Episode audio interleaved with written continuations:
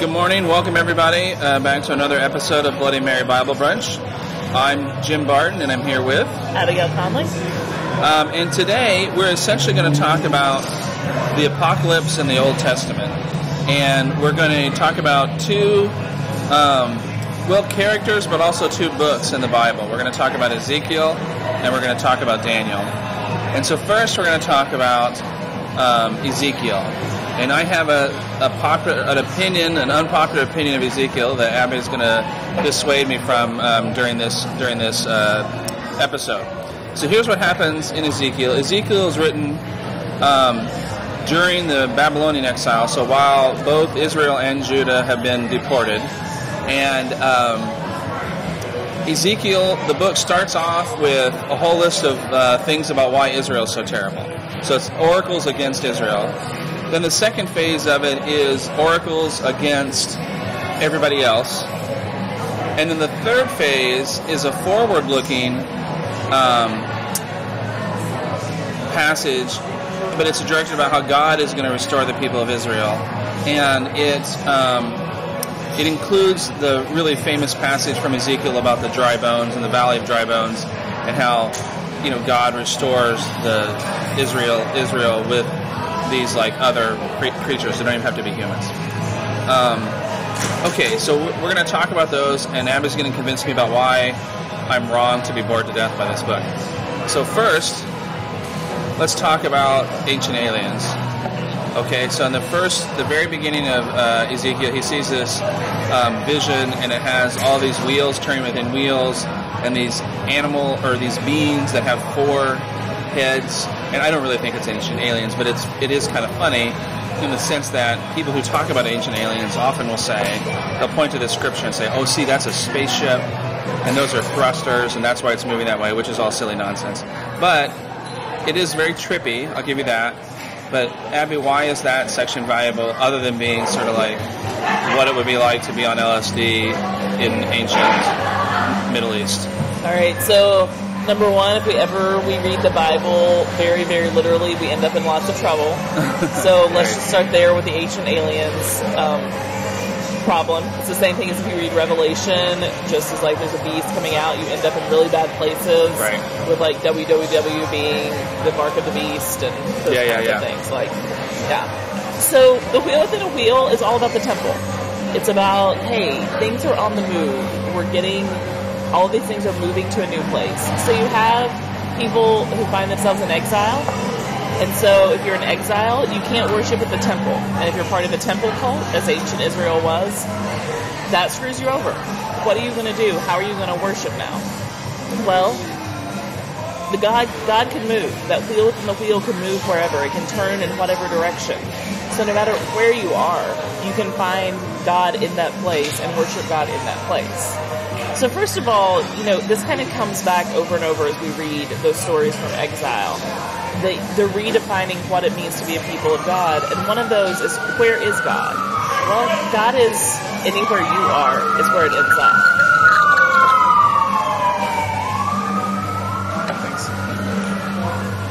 Okay, so th- I mean, I think that is that is interesting, and of course, one of the things in the oracles against Israel is that God leaves the temple, but goes to where they're in exile. Right. So the idea is, which is a more radical idea then than now. So maybe there's something to be said with those values moving forward. Yeah. And, you know, go ahead. So that's a change that happens over and over because Old Testament, the earlier it's written, the more clear it is that God dwells in the temple after that's built, in the tabernacle before that, on a mountain before that. So where God's dwelling place is changes a lot. And then when you get this kind of, rather than God as a being who dwells in one place, to God is, that changes a lot what you do um, and what you can do as a people. Right. And it's also a, it's a distinction, frankly, from the polytheistic religions, right? In the sense that for them, you much more would have a god of a locality, um, and then the big gods, then they are they figure out how what do you do with them. But I mean, generally speaking, smaller gods who are gods of particular localities. Right. So okay, so then then we have the whole bunch of stuff where like you like trash all your enemies and how, say how terrible they are. then we have the dry bones section, which again is it's a good song. The Dem Bone song is a nice song, but also was what's what's what am I missing from the value of that story? So I love the dry bone story. It's my favorite. So if you don't know that story, um, an angel of the Lord takes Ezekiel out to the valley of dry bones and says, "Can these bones live?" And Ezekiel, like every good prophet, says, "I don't know. Can they?" And so they end up telling him, prophesy, prophesy, prophesy. So prophesy to the bones, prophesy to the muscle, prophesy to the skin, prophesy to the four winds of the earth. And so the bones become reconstituted as skeletons. And then the fat and the muscle comes on them. And then the skin comes on them. And then the four winds come and blow the breath of life back in them. So you have this desolate, borderline terrifying story and terrifying place that becomes a place of life against all possibility. To me, that is amazing. And this is where, you know, I say often that we need to stop talking about an apocalypse and talk about the apocalypses because there are many times the world crashes down. There are many times the world, as people knew it has ended. Um, I think many of us realize that that's what we're talking about with church right now some people talk about, oh, this is the next Reformation and those things. It's like, yeah, this is an apocalypse. This is an end of something. And still God takes them out to that valley of dry bones and says, yeah, this thing that has no possibility of life, it's bleached by the sun, all of the marrow's gone, like critters aren't coming here to chew these bones. There can still be life in that again. And I think that I think you're right too. I mean, as far as like the church now, because I do think we have to wonder about is the church in the next 500 years going to be radically different?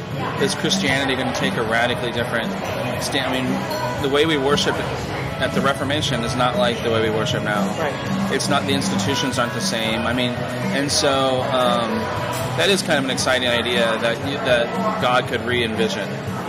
Um, the idea of sort of ultimate victory for God and over um, sort of earthly powers is an important theme, at least for the second half of Daniel as well, right? Right. So Daniel, um, probably the latest written book in the Old Testament. Daniel is set during the exile, so Daniel is set as if he would be essentially a contemporary of Ezekiel, I think. Although obviously no person Daniel. Daniel is like is, is like almost as fictitious as as Job. I mean, right. there's there's just no Daniel, that's for sure we'll talk about the we'll end with the the beginning of Daniel, but the end of Daniel has all these stories about visions against very trippy visions. Was that? Do you think that was in part to like um, sort of hide what they're talking about, the leader they're talking about at the time? Um, somewhat, and I also think that's an expectation you set up for visions. Yeah. I mean, that's that's kind of how those things work, and even if you said 100%, I believe in this vision from God, if it comes in the form of a dream, tell me about the last trippy dream you had. That's right. That's right. They yeah, all are. Right. And so the the dream that I remember most out of Daniel is there's this statue and the top head is gold and that's Babylon and then the next one is whatever and there are different kinds of metal and then the feet are like half clay and half iron or something. And the feet, that's referring to the reason it's partial is that's referring to the kingdom of Alexander when after Alexander dies and he gives it up and there's he splits up his empire.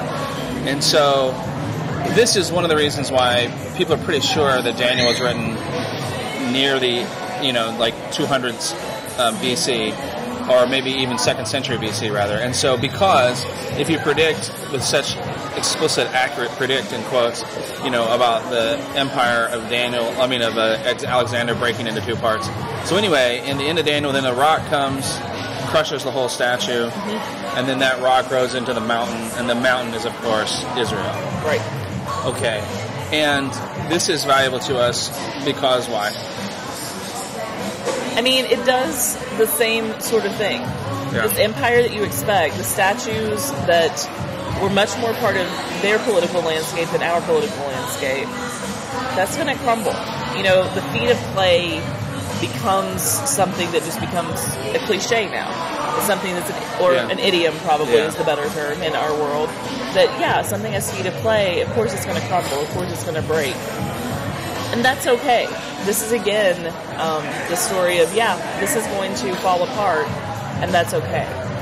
And I think then when you get to the other part of Daniel, all of the folk tales that are much more part of our, um, what we teach kids and those sorts of things, Daniel and the Lion's Den, um, Shadrach, Meshach, and Abednego, those stories, those point to the reality that as those worlds are crumbling, it really sucks. Things are really difficult. You might lose your life. You might have your life threatened by people. You might end up thrown in a lion's den. Well, and one of the most and, and one of the most poignant lines from um, Shadrach, Meshach, and Abednego, of Hey, course, is that they're saying we're gonna, you can throw us in. We believe that God is going to deliver us, but we're not. We won't bow down, even if Yeah. even if he doesn't. Which is interesting because you take so on the personal level. We talked before. You see the vision of Daniel. It's a corporate vision. This is a vision about how the people, how the nation should respond. Right? The nation should not lose hope, or the people of Israel, God's people, should not lose hope. Right? Um, but when you're talking about individuals, it's interesting that Shadrach, Meshach, and Abednego did not have infinite confidence. They accepted that maybe this won't work out for us. Right. And even if God, we're still not going to do it. So that's an interesting contrast, I think, in the way. I mean, because Daniel's vision for the people of Israel and Ezekiel's vision for the, God's people, for God's message, is no matter what is in front of me, in the end, it's going to go well. And it is always pointing to this is not about your life, this is about our life. Yeah. And that is something that I think, especially in our particular place and time and history, is hard to grasp. That we can be more invested in our life than my life, than your life. And should that be more hopeful? Should we have a more Pollyanna view outlook, a more um, it's it's it's going to get better or whatever you know it gets better view? When we're talking about the nation as a whole, or our people, or our culture, however, I don't so much necessarily mean like Pledge of Allegiance nation. I mean the, our Right. our corporate personhood. Where, rather than as individuals, you have to acknowledge that look, man, that sometimes it doesn't go well. Sometimes you get cancer and die, and it sucks. And so, like, should we be more? Should we be more Pollyanna about as a people as a whole, as And I don't know if that's Pollyanna, but this is where like I spend a lot of my life right? because I'm the person who reads Ecclesiastes if I want to feel better. Mm-hmm. So I get that that I am somewhat misanthropic and not the super optimistic person, but this still says this turns out the way God intends. This, and you know, Frederick Buechner is the one who coined the phrase "the worst thing is never the last thing." Who was that again? Frederick Buechner. And so that's where this rests. The worst thing is happening. You are living through the worst thing you can imagine. That doesn't mean it's the last thing. That doesn't mean it's the last thing for your family. It doesn't mean it's the last thing for your faith. That doesn't mean it's the last thing. Right. Right. Well, okay, that's a good note to end on, and uh, this was fun talking about that Revelation is not the only apocalypse in the Bible, and so now we've uh, talked about that, and um, that'll be great. And until next time, cheers.